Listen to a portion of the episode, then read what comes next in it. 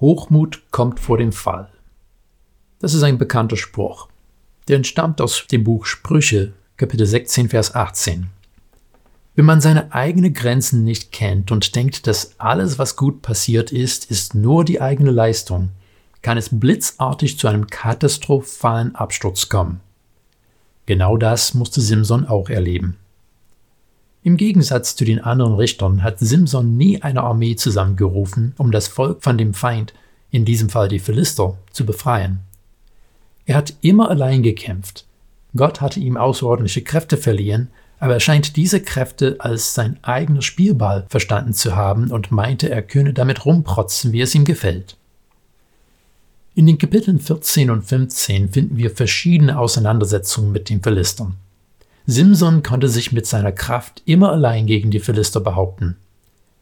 Wenn wir zu Kapitel 16 kommen, wird seine Schwäche für die Frauen, gerade philistinische Frauen, sein Denken und Handeln steuern.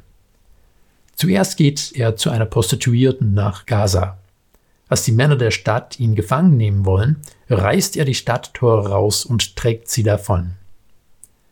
Danach folgte die Geschichte von Simson und Delila. Der Lila gilt aufgrund dieser Geschichte als die Betörerin schlechthin.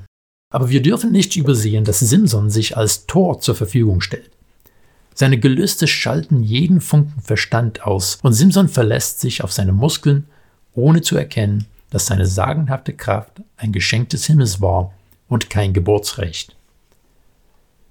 Die Fürsten der Philister sind zu Delila gekommen und haben verlangt, dass sie das Geheimnis seiner außerordentlichen Stärke herausfindet. Dafür waren sie auch bereit, eine große Summe Geld zu bezahlen.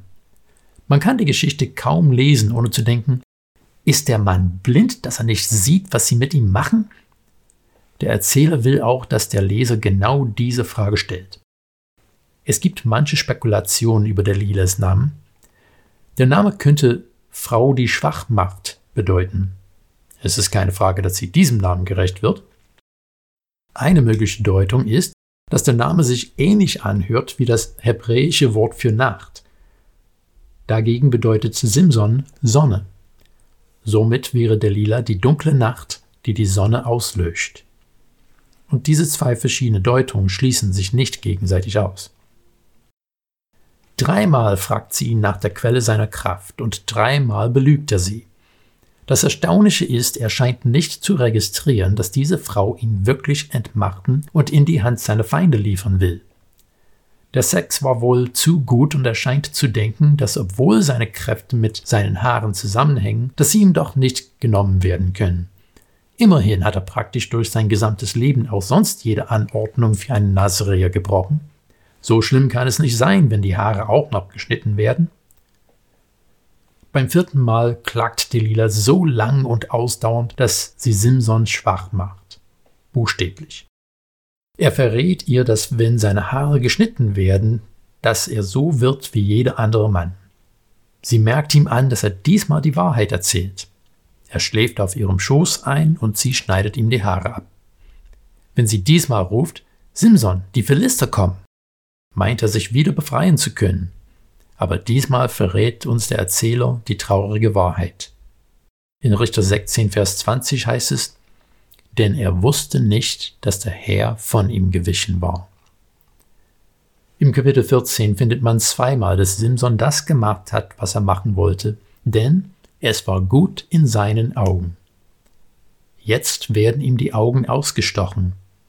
Durch diesen gesamten Zyklus spielen Sehen und Verstehen immer wieder eine große Rolle.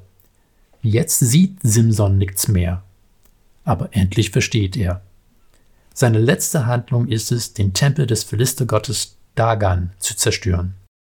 Wir finden, dass Simson 20 Jahre lang Richter über Israel war, aber er hat das Volk von ihrem Feind nicht befreit. Er war Richter, aber kein Retter.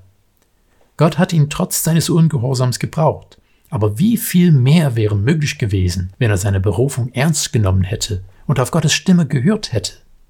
In seinem Tun und Denken war das des gesamten Volkes widerspiegelt. Der Verfasser von Richter will deutlich machen, wenn wir nicht auf Gott hören, dann werden wir blind und schwach.